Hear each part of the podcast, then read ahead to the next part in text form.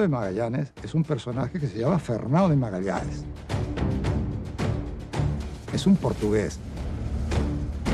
Él es el promotor, nunca hay que olvidar que él vende la idea.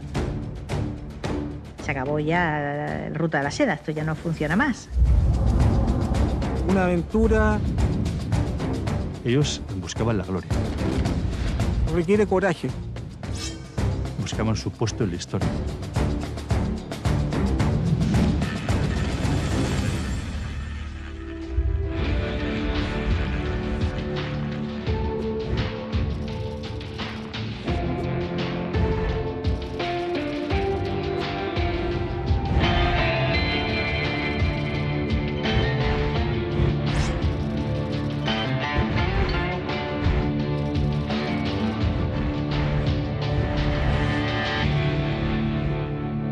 Es la historia de una empresa llamada la Expedición de las Molucas, las Islas de las Especias. En 1494, España y Portugal se reparten el mundo. El Tratado de Tordesillas es de estos tratados internacionales quizá el más rotundo y supone que Portugal y Castilla, la monarquía hispánica, se repartan el mundo así alegremente con el beneplácito y el respaldo del Papa. Algo que suscita la amarga queja del rey de Francia que dice que sus primos portugués y español no le han reservado nada y que le correspondía.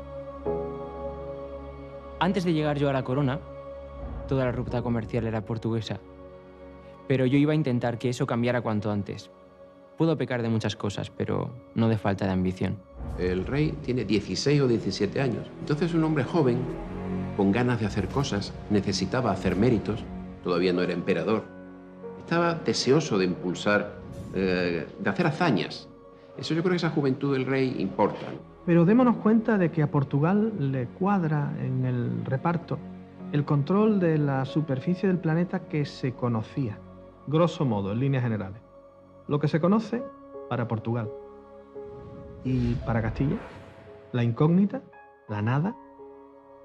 Para Castilla, ese 65% que resultará de la primera circunnavegación del mundo.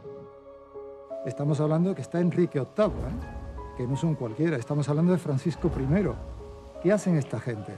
Aquel Francisco I que cuando un poquito más tarde le llevan uno de los galeones incautados llenos de oro, dice, traedme el testamento de Adán, traedme ese testamento donde aquí un papa haya decidido que la mitad del planeta es para los portugueses y la otra mitad para Castilla. Pero eso quién lo ha determinado. Y Francia, que era posiblemente la nación más poderosa por riqueza objetiva que había en Europa, o, la propia Inglaterra, tenían que asistir anonadados como una nación, como por ejemplo Portugal, con menos de un millón de habitantes, se estaba quedando con el mundo. Carlos I era un joven inexperto, monarca, todo el mundo lo sabe ya. Llega a Castilla pues dos años antes de, la expedición de Magallanes. Es un hombre que mm, lo desconoce todo, incluso la lengua. Acompañando una vez al rey en un paseo, se encontró con Tiziano, que era uno de sus pintores de corte. Y a Tiziano se le había caído un pincel. El rey se agachó a cogerlo. Y sus colaboradores le dijeron, pero Majestad, ¿cómo os, cómo os agacháis a coger el, el- el pincel de un criado? Y él dijo que Tiziano no era un criado, que era un genio y que merecía que un rey se inclinase ante él. Ese era Carlos I. Ese era mi rey. Y ningún otro hubiera tenido la visión de llevar la corona tan lejos. Para los reyes católicos, el lema que figuraba en las dos columnas de Hércules, ¿no es cierto?, que se erigían sobre el estrecho de Gibraltar, decía non terrae plus ultra, no hay tierra más allá. Y justamente eh, Carlos I y después Carlos V, cuando es emperador, cambia el, lema para la España, ¿no es cierto?, que se mantiene hasta hoy, que dice sobre estas columnas, dice plus ultra, ve más allá. Ese cambio de lema y ese atrevimiento que hace Carlos se produce justo el momento que eh, llega Magallanes con la, esta, esta nueva expedición a, a hacer- a descubrir nuevos territorios.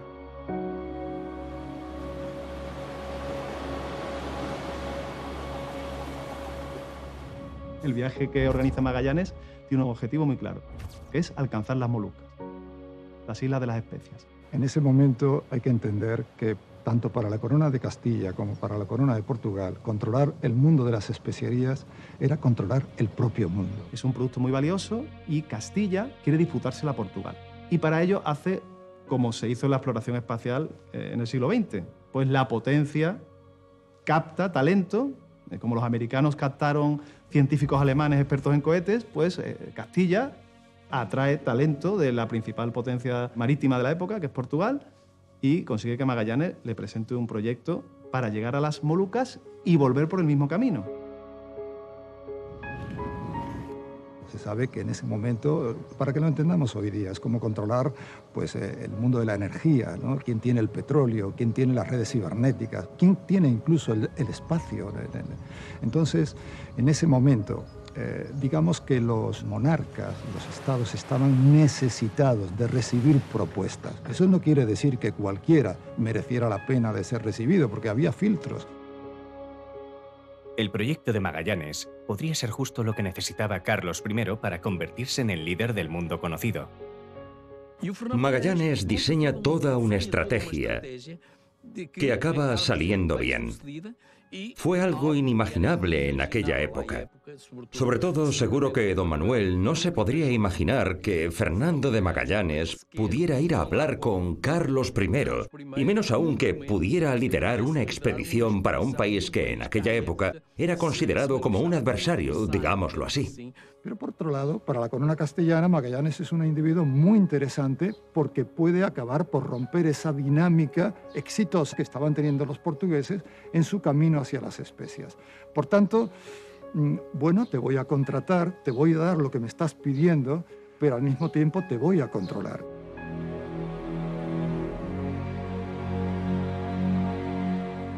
Lo que sí sabía Magallanes es que navegando al sur habían doblado el cabo Buena Esperanza a los portugueses. Y él sospechaba, cuando se tuvieron noticias que Balboa había descubierto el Mar del Sur, lo había visto, él sospechaba que este continente también tenía una pasada por abajo. Y eso fue lo que le, fue a indicar al rey. Hay un tipo de cartografía que está muy relacionada no solo con esta, este viaje o esta expedición, sino en general con los descubrimientos, que es el padrón real. Era algo así como un mapa que se iba rellenando, se iba confeccionando según se iba avanzando en el conocimiento del mundo. Por supuesto es información restringida. Eh, digamos que el padrón está en evolución, pero después del viaje de, de Magallanes y el Cano, refleja, por supuesto, los descubrimientos, es decir, el paso del estrecho, la zona del estrecho, la costa sur de Sudamérica y las Molucas. Y las Molucas, dentro de la política de reclamación castellana o española, las sitúa en el lado izquierdo, que sería el hemisferio correspondiente a España según el Tratado de Tordesillas. El Tratado de Tordesillas, justo, no sé si sería la palabra. La palabra sería apropiado, pero no justo. Había la duda de si realmente hacia donde se dirigía la expedición era un territorio que caía dentro de la esfera de influencia de Portugal, tal y como se acordó en el Tratado de Tordesillas, que limitaba la influencia, las respectivas influencias de expansión entre España y Portugal. El Tratado de Tordesillas era bastante claro en el lado atlántico, pero al otro lado, en el Pacífico, la cosa cambiaba. Nadie sabía con certeza si las Molucas caían en el lado portugués o español. ¿Qué supone esto? Que el padrón real se convierte, a pesar de ser secreto, etcétera, etcétera, se convierte en un documento de reclamación política, territorial.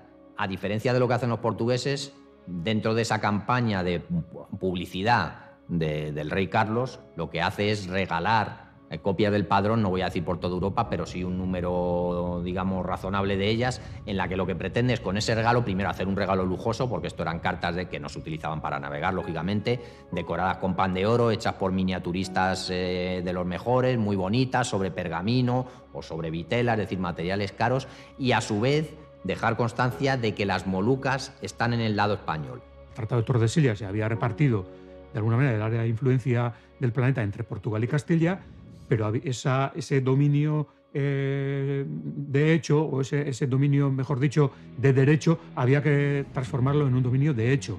La corona estaba interesada en, en promover esas expediciones. El obispo Fonseca entiende que las tecnologías de Portugal eran superiores. Por tanto, Magallanes sabía de lo que hablaba, no hablaba de oídas. Se reúne con Magallanes y Falero, él es el que recibe toda la información y digamos que es el, punto transmisor al rey, ante el rey, ¿no?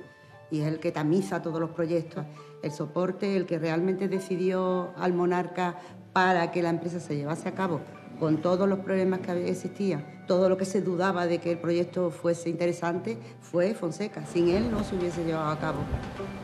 Y yo creo que eso es lo que definitivamente, a través del obispo Fonseca, acaba por convencer a un rey que está muy necesitado, lógicamente, de, obtener ese control de las islas de las especias.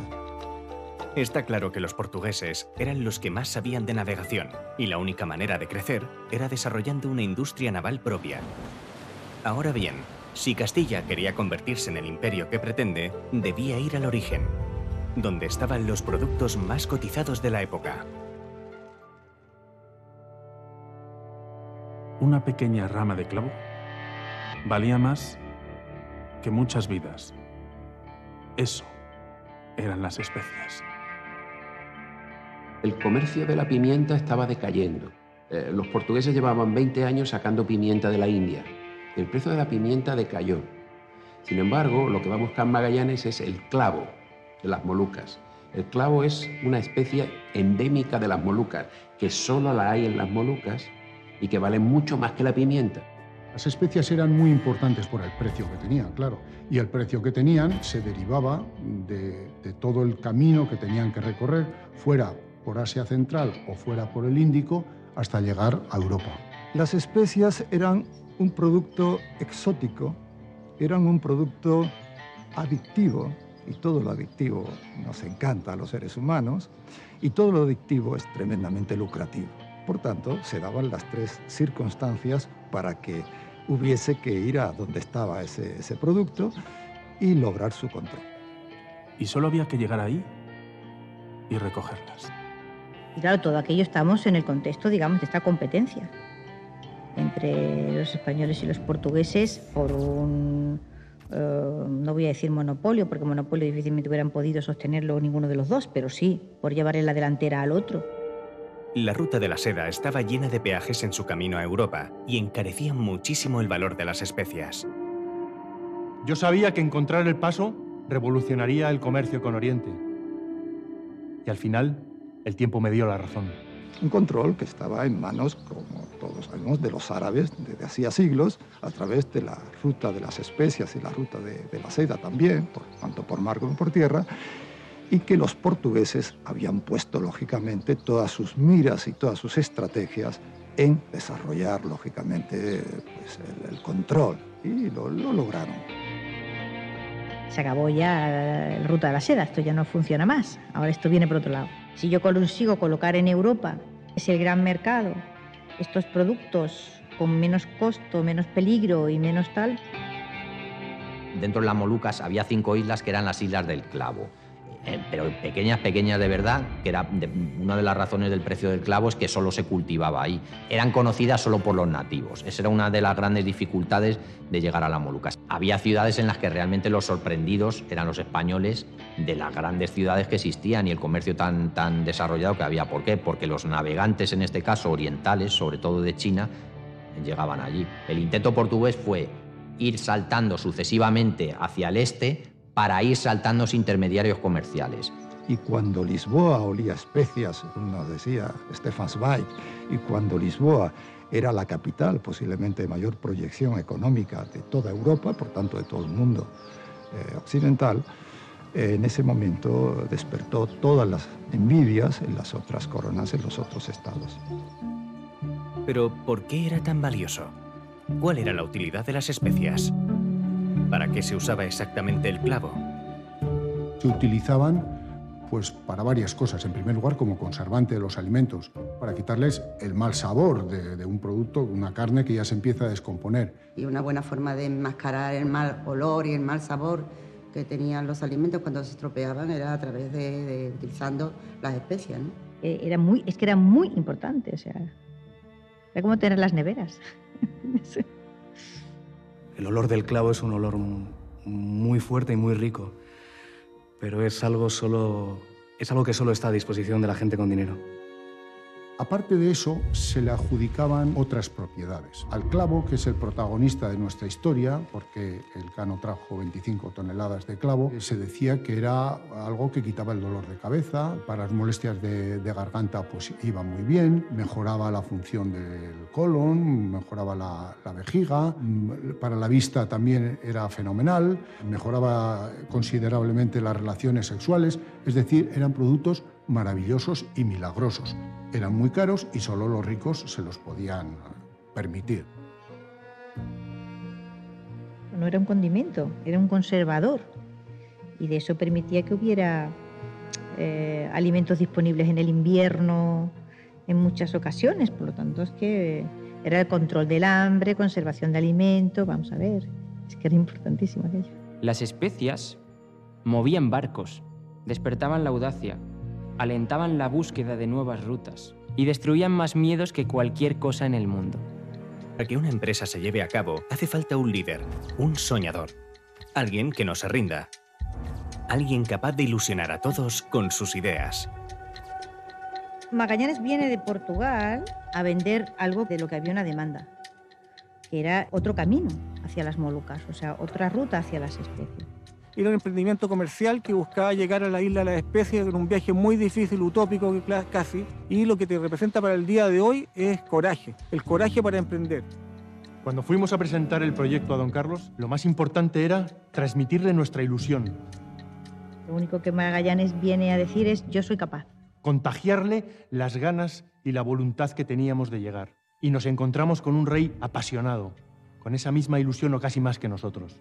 El desaire que le hizo el, rey Manuel I a, Magallanes de, no permitirle vivir en el, palacio donde él estaba, el cual acostumbraba a los navegantes o personajes de, de, Portugal de aquel entonces. Magallanes fue un desaireado y él va a ofrecer sus servicios a la corona española. Viene de sentirse muy humillado, con su rey. Es, digamos, un mutilado de guerra, para que nos entendamos, que le ha sido negada esa pensión, desprecios que él considera que no se merece, no ha sido tratado como, como él considera que tenía que haber sido tratado. De repente un portugués se presenta en mi corte, me viene y me propone un proyecto que parece ser un poco temerario, con un elevado riesgo de inversión, pero por primera vez existía una posibilidad de alcanzar el comercio de especias desde Occidente. Aquí en España se le ofrece un contrato muy bueno, eso lo entiende muy bien Carlos V, ¿no? A Magallanes hay que tratarlo como gran señor, que él necesita ese tratamiento y se le da. Se le trata como a un gran señor. De hecho, él se embarca con 14 criados, que ahí se dice poco, 14 criados solo para Magallanes. Probablemente si no lo hubiera hecho él, lo hubiera hecho otro, porque era algo que si no se hacía ese año se iba a hacer al siguiente o a los dos años. O sea, aquello se iba a hacer. Yo jamás traicioné a la corona portuguesa. En todo caso, fue don Manuel quien me traicionó. Yo di mi vida por Portugal y me lo pagaron con indiferencia y desdén. Y de la misma manera, ahora soy fiel a la corona de Castilla. Venía de Portugal y significaba, como el propio rey don Manuel dice, ¿no? ¿Cómo podéis aceptar eh, propuestas de un súbdito mío, ¿no? Un monarca a otro, esto es una traición, es una felonía. Fernando de Magallanes es un personaje que se llama Fernando de Magallanes. Es un portugués. En muchos momentos se pensaba que Magallanes realmente era un espía de la corona portuguesa puesta al servicio de los castellanos para conocer sus, sus intereses, sus estrategias, sus proyectos y a partir de ahí sabotearlos, boicotearlos. O sea, si no logra convencer a la corte portuguesa y al rey portugués para que le deje hacer una expedición a las Molucas, lo haré al servicio de España. Y creo que eso es extraordinario. ¿Por qué? Porque tendrá que elaborar toda una argumentación para convencer no solo a Carlos I, sino a todos aquellos que le rodean. Y sobre todo convencer también a los comerciantes y a todos aquellos que eran los grandes inversores de aquellas expediciones. Yo me cruzo con Magallanes en Lisboa. Y él era un marino extraordinario, un hombre increíble. Yo no soy un hombre fácil de convencer.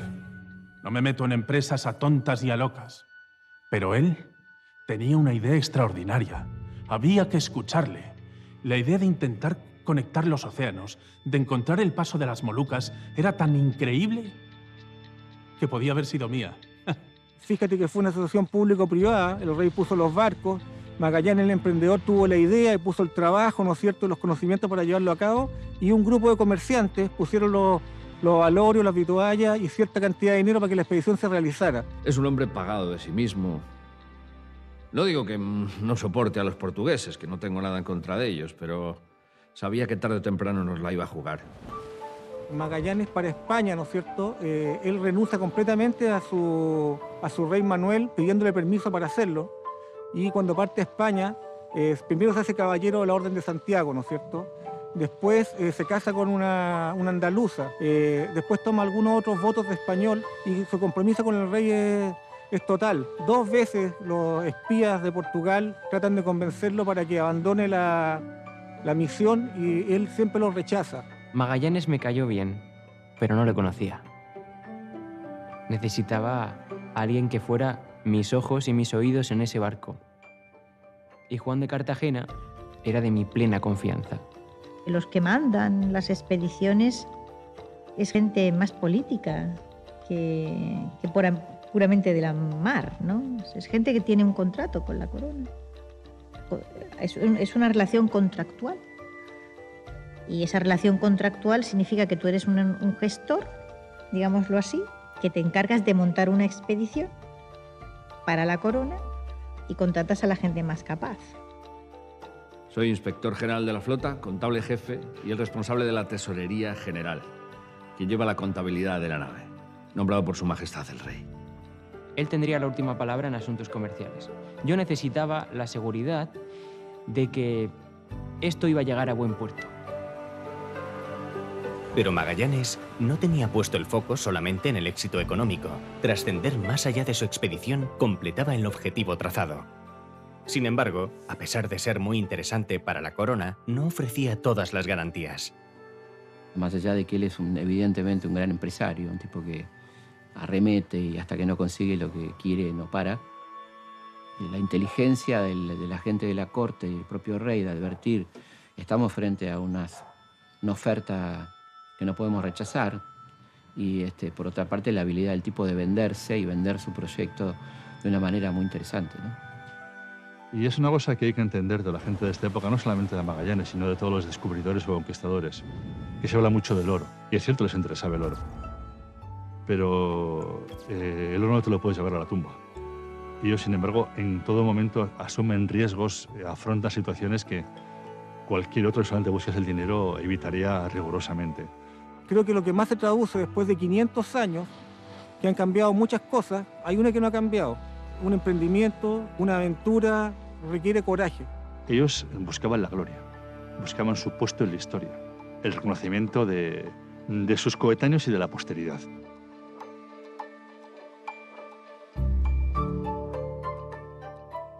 También la gente hace cosas absolutamente estúpidas o arriesgadas, desde sacarse un selfie colgado de una torre para salir en Facebook o en la red social en que quieran sacarlo. Cosas igualmente estúpidas para, para destacar sobre los demás. Pues es igual lo más parecido que tenemos a, a lo que motivaba a aquella gente, destacarse. Es evidente que Fernando de Magallanes buscaba fama, gloria y fortuna. Algo muy típico entonces, sobre todo para caballeros e hidalgos de segundo linaje. La verdad es que Fernando de Magallanes escribe en esa carta a Francisco Serrano algo muy importante. Pues dice, espérame porque llegaré hasta ti, sea en nombre de Portugal, sea en nombre de España. Lo que sí que es cierto es que Magallanes... Eh, se atreve a hacer la navegación que hace después de, una expansión oceánica poco tiempo antes, promovida por, la corona portuguesa que les permite conocer muy bien la navegación en el hemisferio sur. Los cronistas y estos historiadores hablan de que Magallanes, por supuesto, aparte de tener esta misión de poder encontrar este, este, este estrecho para poder llegar al Pacífico, era un investigador y que tenía mucha experiencia en la navegación, en la hidrografía y en la cartografía. Ellos mejoran mucho en las técnicas, en la instrumentación, conocen muy bien qué se van a encontrar en cuanto al aspecto del cielo y por tanto llevaban bastante ganado. Por supuesto, nos hemos aprovechado de él y de los conocimientos que tenía. Fue una jugada y una estrategia muy inteligente por parte de Su Majestad, el obispo Fonseca y de todos los que hemos organizado esta expedición. Pero sí es cierto que Magallanes tenía acceso a fondos cartográficos secretos, lógicamente. Como no sabemos exactamente cómo es esa información cartográfica portuguesa, de aquella época no lo podemos asegurar. Sin embargo, hay indicios de que Magallanes podía saber más de lo que se debería oficialmente saber en esa época. Y de hecho hay documentos gráficos y cartográficos que llegan a reflejar incluso en un globo, un globo de un cartógrafo alemán, Johannes Schoner, ya el estrecho de Magallanes trazado en 1515, lo cual es muy sorprendente porque faltaban cuatro años para empezar el viaje. Hablamos de Magallanes como con sus tintes de héroe homérico, de seres de, acero y, y luego la gente es gente. Sufre, se hace un corte y le duele, se pincha con un clavo y sangra, tiene insomnio, enferma, tiene miedo. Todo eso estaba ahí.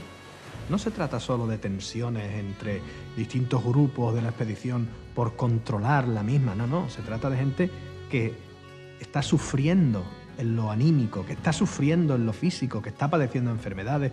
Claro, todo eso afecta. Magallanes, digamos, llegó en el momento oportuno al sitio adecuado. Todos los conocimientos que Magallanes había aprendido sobre la navegación se los debía a Portugal, y en Castilla alguien ya sabía que debían aprovechar aquella oportunidad. El obispo Fonseca.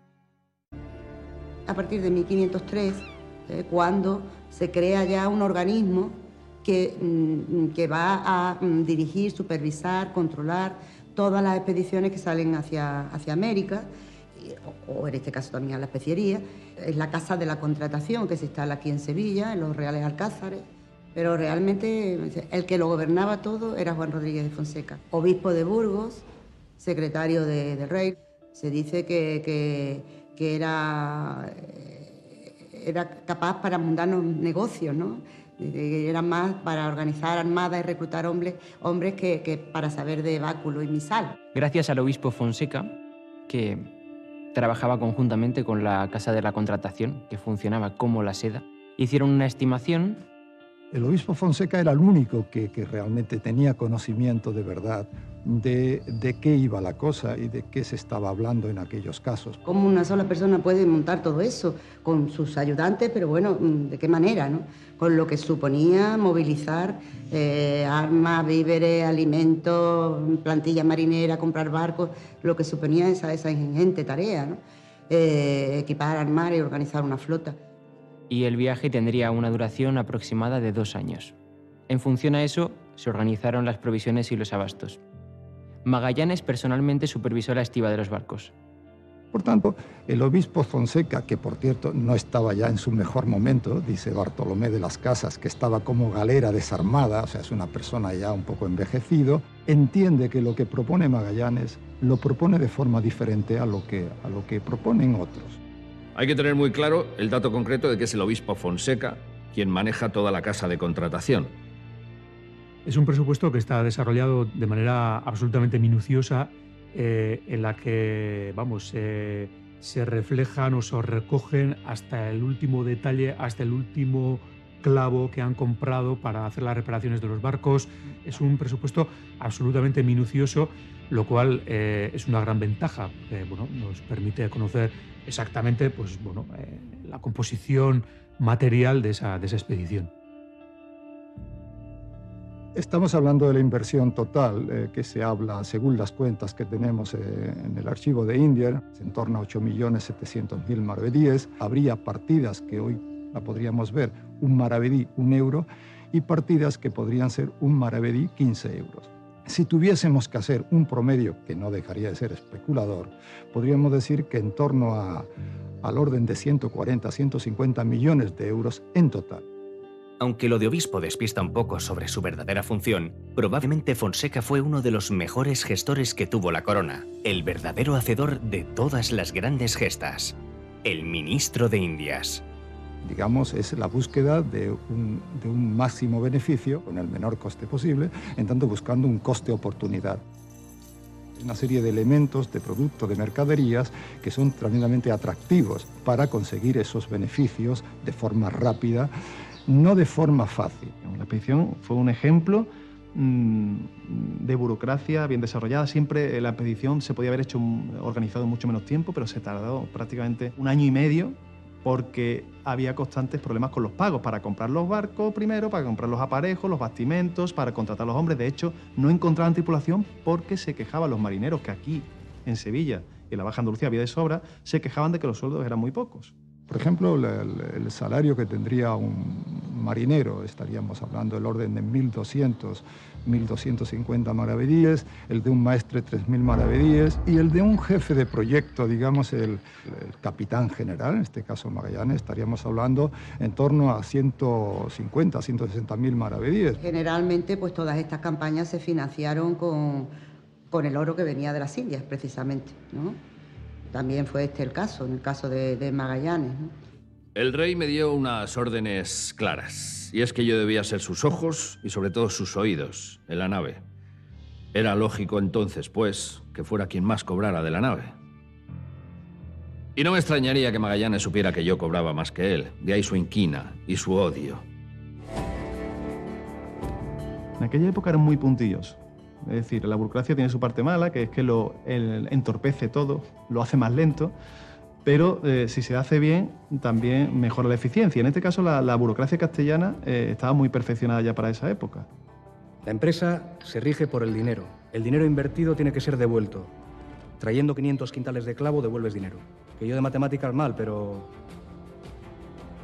con una inversión de casi 9 millones de maravedíes, estimaban conseguir 3.000 quintales de clavo, 60 millones de maravedíes. Solo con lo que trajo la nao Victoria, la empresa ya obtuvo beneficios. Y sobre todo, y lo más importante, es que Magallanes tenía que responder ante mí, ante cualquier transacción económica que se hiciera durante el viaje. Y eso, eso él lo sabía.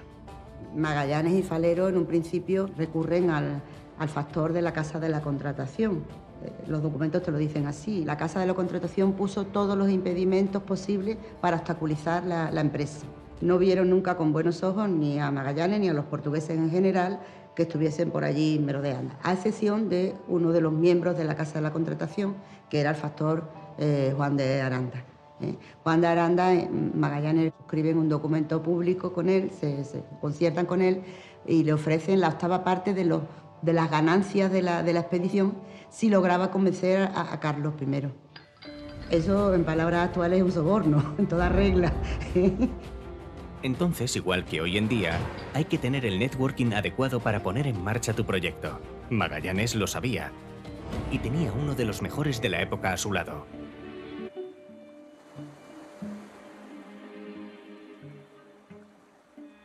esta aventura Magallanes Elcano nunca hubiera llegado a buen puerto sin el concurso de los portugueses, de los italianos, de los belgas, de los franceses, de los ingleses que iban en la expedición. Hasta nueve nacionalidades se registran.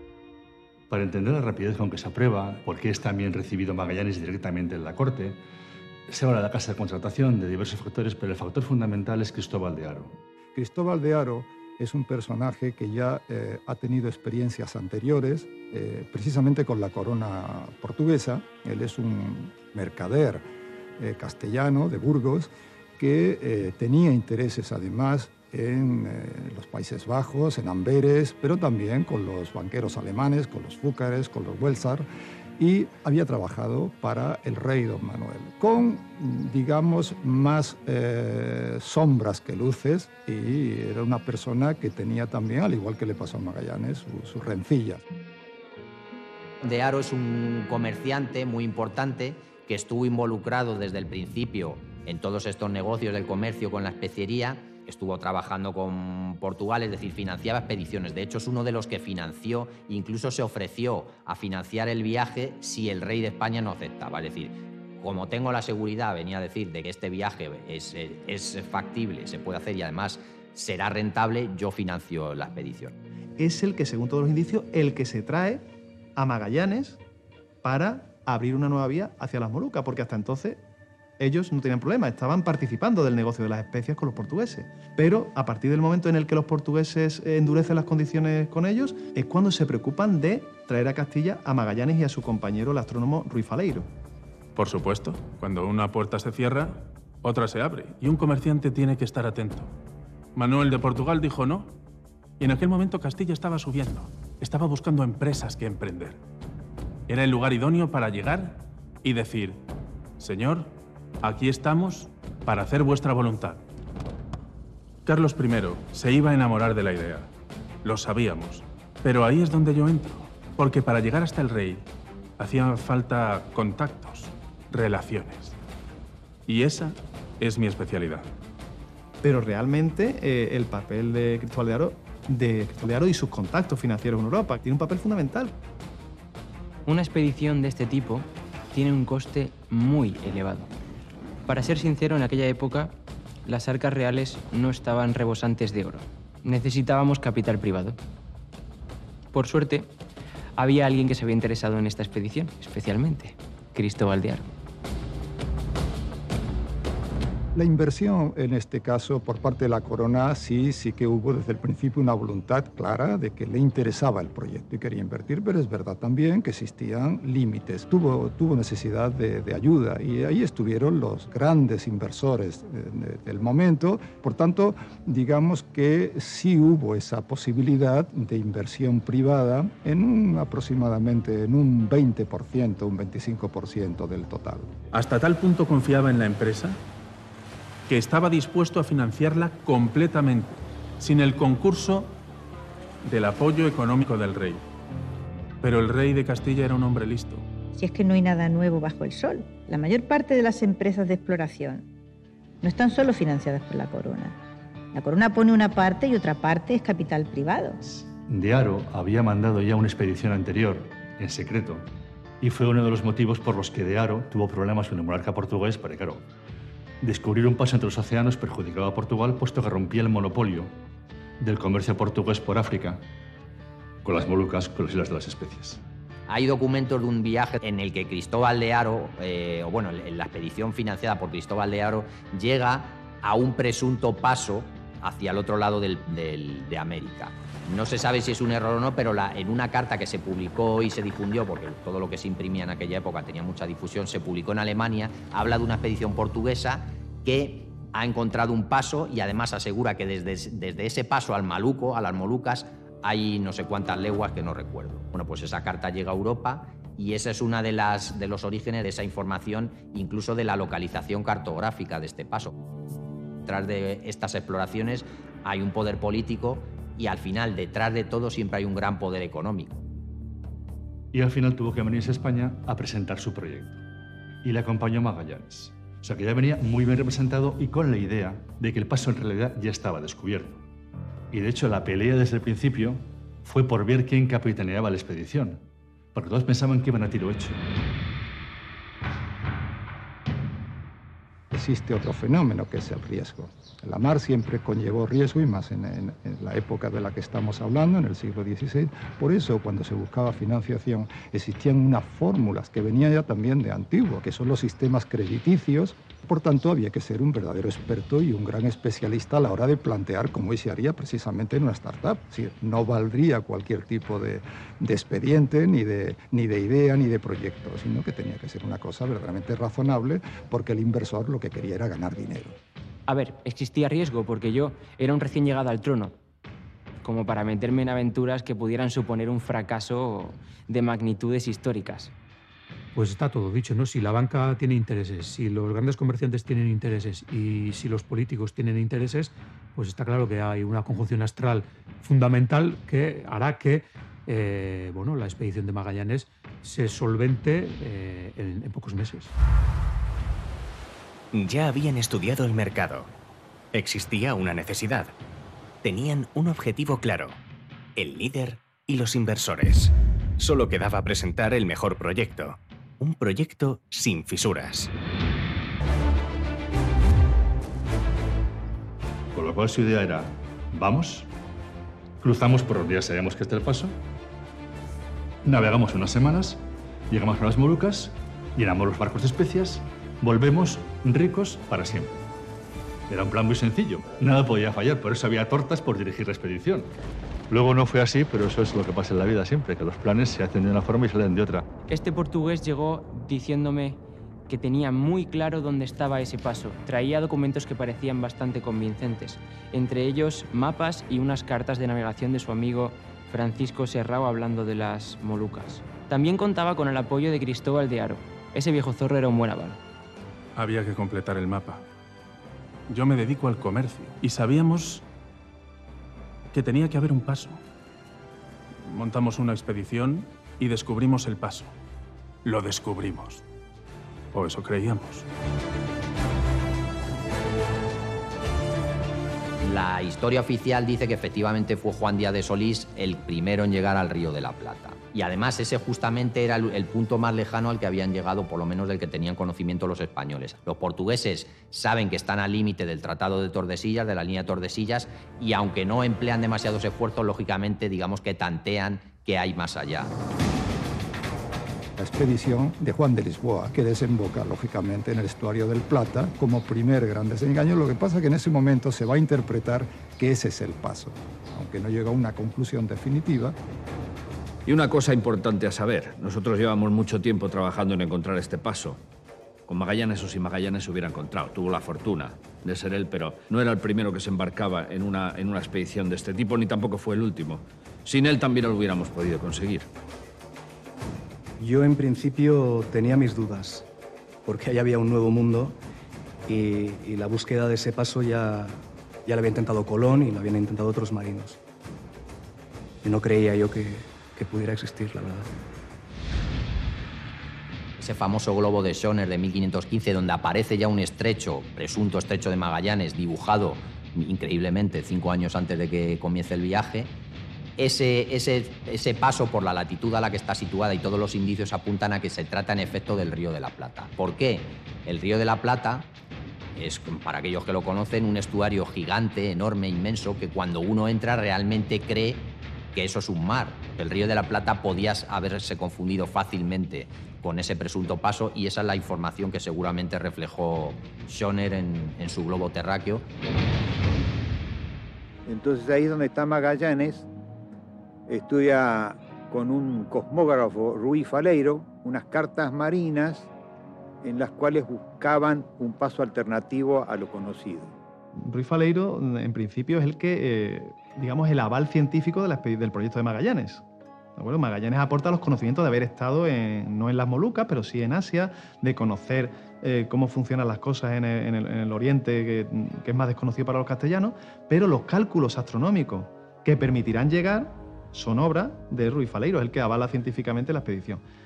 Eh, al parecer hubo problemas, tenía un carácter endiablado, un carácter muy fuerte, y se dice, mm, tanto por parte de fuentes portuguesas como por parte de fuentes castellanas, que tenía problemas mentales y que se le apartó de la expedición y es cuando se pone a Juan de Cartagena para contrapesar el mando de Magallanes. El Río de la Plata fue llamado Mar Dulce este, por los primeros navegantes. Se creía que por su anchura este, constituía más un mar que, un río y hoy en día se sabe que es el río más ancho del, del mundo. Eh, el modo en que se interna este río bien pudo haber hecho pensar a Magallanes que, que podía estar allí la, esta comunicación interoceánica.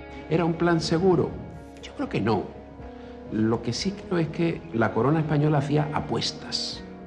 Apuestas donde apostaba no mucho 250 hombres, no es mucho. Cinco barcos, no es mucho. Apostaban unos pocos barcos y unas pocas personas, cuya vida no importaba demasiado, con la esperanza de encontrar un gran filón. Como encontraron. Así que era realmente una apuesta comercial. Aquello que estaba delante de nuestros ojos, que parecía un mar de agua dulce, resultó ser un río. Y a mí me daba la nariz como a todos los demás, que Magallanes nos estaba tomando el pelo. Yo no había visto en mi vida tal dimensión de agua dulce. Era imposible. Era imposible que aquello no fuera mar, que aquello no fuera el paso, pero es que no lo era. Aquello era agua dulce, agua dulce, era un río. Un río que, que te perdías mirando hacia un lado y hacia otro. No tenía fin, pero aquello salado no era. Magallanes se había ocultado el itinerario los demás capitanes, para asegurarse el mando de la expedición. Y todo era hasta llegar al estuario del Río de la Plata, donde había estado la expedición anterior de Dearo y donde todos creían que estaba el paso. Empezaron a recorrerlo, a ver dónde encontraban agua salada, que decía que ya habían pasado al Pacífico efectivamente. Y no apareció el agua salada. Y claro, es que el momento es que a partir de ahí O sea, se acababa el plan. Resulta que el paso no estaba ahí. Pero claro, eso ya era, no era parte de los planes. Había pasado mucho tiempo, se me las previsiones y empezaba a haber problemas. Aquí es donde Magallanes debe demostrar ese carácter inquebrantable, necesario en todo emprendedor. Sigue avanzando y encuentra finalmente el paso. Un paso que llevará su nombre y atraviesa el océano más grande jamás visto. Para finalmente conseguir su objetivo. Tras su muerte, otro espíritu inquebrantable toma el testigo. Juan Sebastián Elcano. La expedición realmente, a pesar de las enormes bajas, eh, realmente fue rentable. El cargamento que, trajo la nave Victoria generó unos beneficios que fueron suficientes para cubrir los gastos, los gastos de la expedición, con lo cual realmente eh, se vio la rentabilidad eh, de ese tipo de expediciones. Los beneficios los obtuvo Cristóbal de Aro. Cuando llega la nao Victoria al puerto de Sevilla, inmediatamente se, se sacan todos los costales de clavo y, lógicamente, a Cristóbal de Aro le, le fue rentable. La empresa de Magallanes españolizó a Carlos V, en el sentido de que bueno, se hizo cargo de, una de las, de las, empresas más importantes que tenía el Estado en esos momentos, ¿no? el Estado español, ¿no? que era la primera vuelta al mundo, claro y sobre todo la llegada al mundo de las especias. ¿no? Por tanto, se, se, se, entiende que el verdadero beneficio de aquella, de aquella expedición estuvo precisamente en el calado, por un lado científico, en la demostración de la esfericidad de la Tierra, en todo el conocimiento cartográfico que se obtuvo a partir de entonces y a nivel simbólico también. Juan Sebastián Cano fue un líder y cuando tuvo que tomar el liderazgo lo tomó. ¿Quién es el héroe? Yo creo que debería ser el Cano, porque es el hombre que dio la primera vuelta al mundo y es el que llegó hecho un saco de huesos. ¿no? El Cano sería un atrevido y, eh, y, un innovador, pero, pero no perdió nunca de vista el dinero. Aguantó con aquel barco lleno como diera lugar. Lo primero que me vino a la cabeza cuando la nave Victoria llegó a puerto y llegó la noticia de que habíamos triunfado en la empresa fue que habíamos cumplido con la gente que nos había apoyado y eso era nuestro.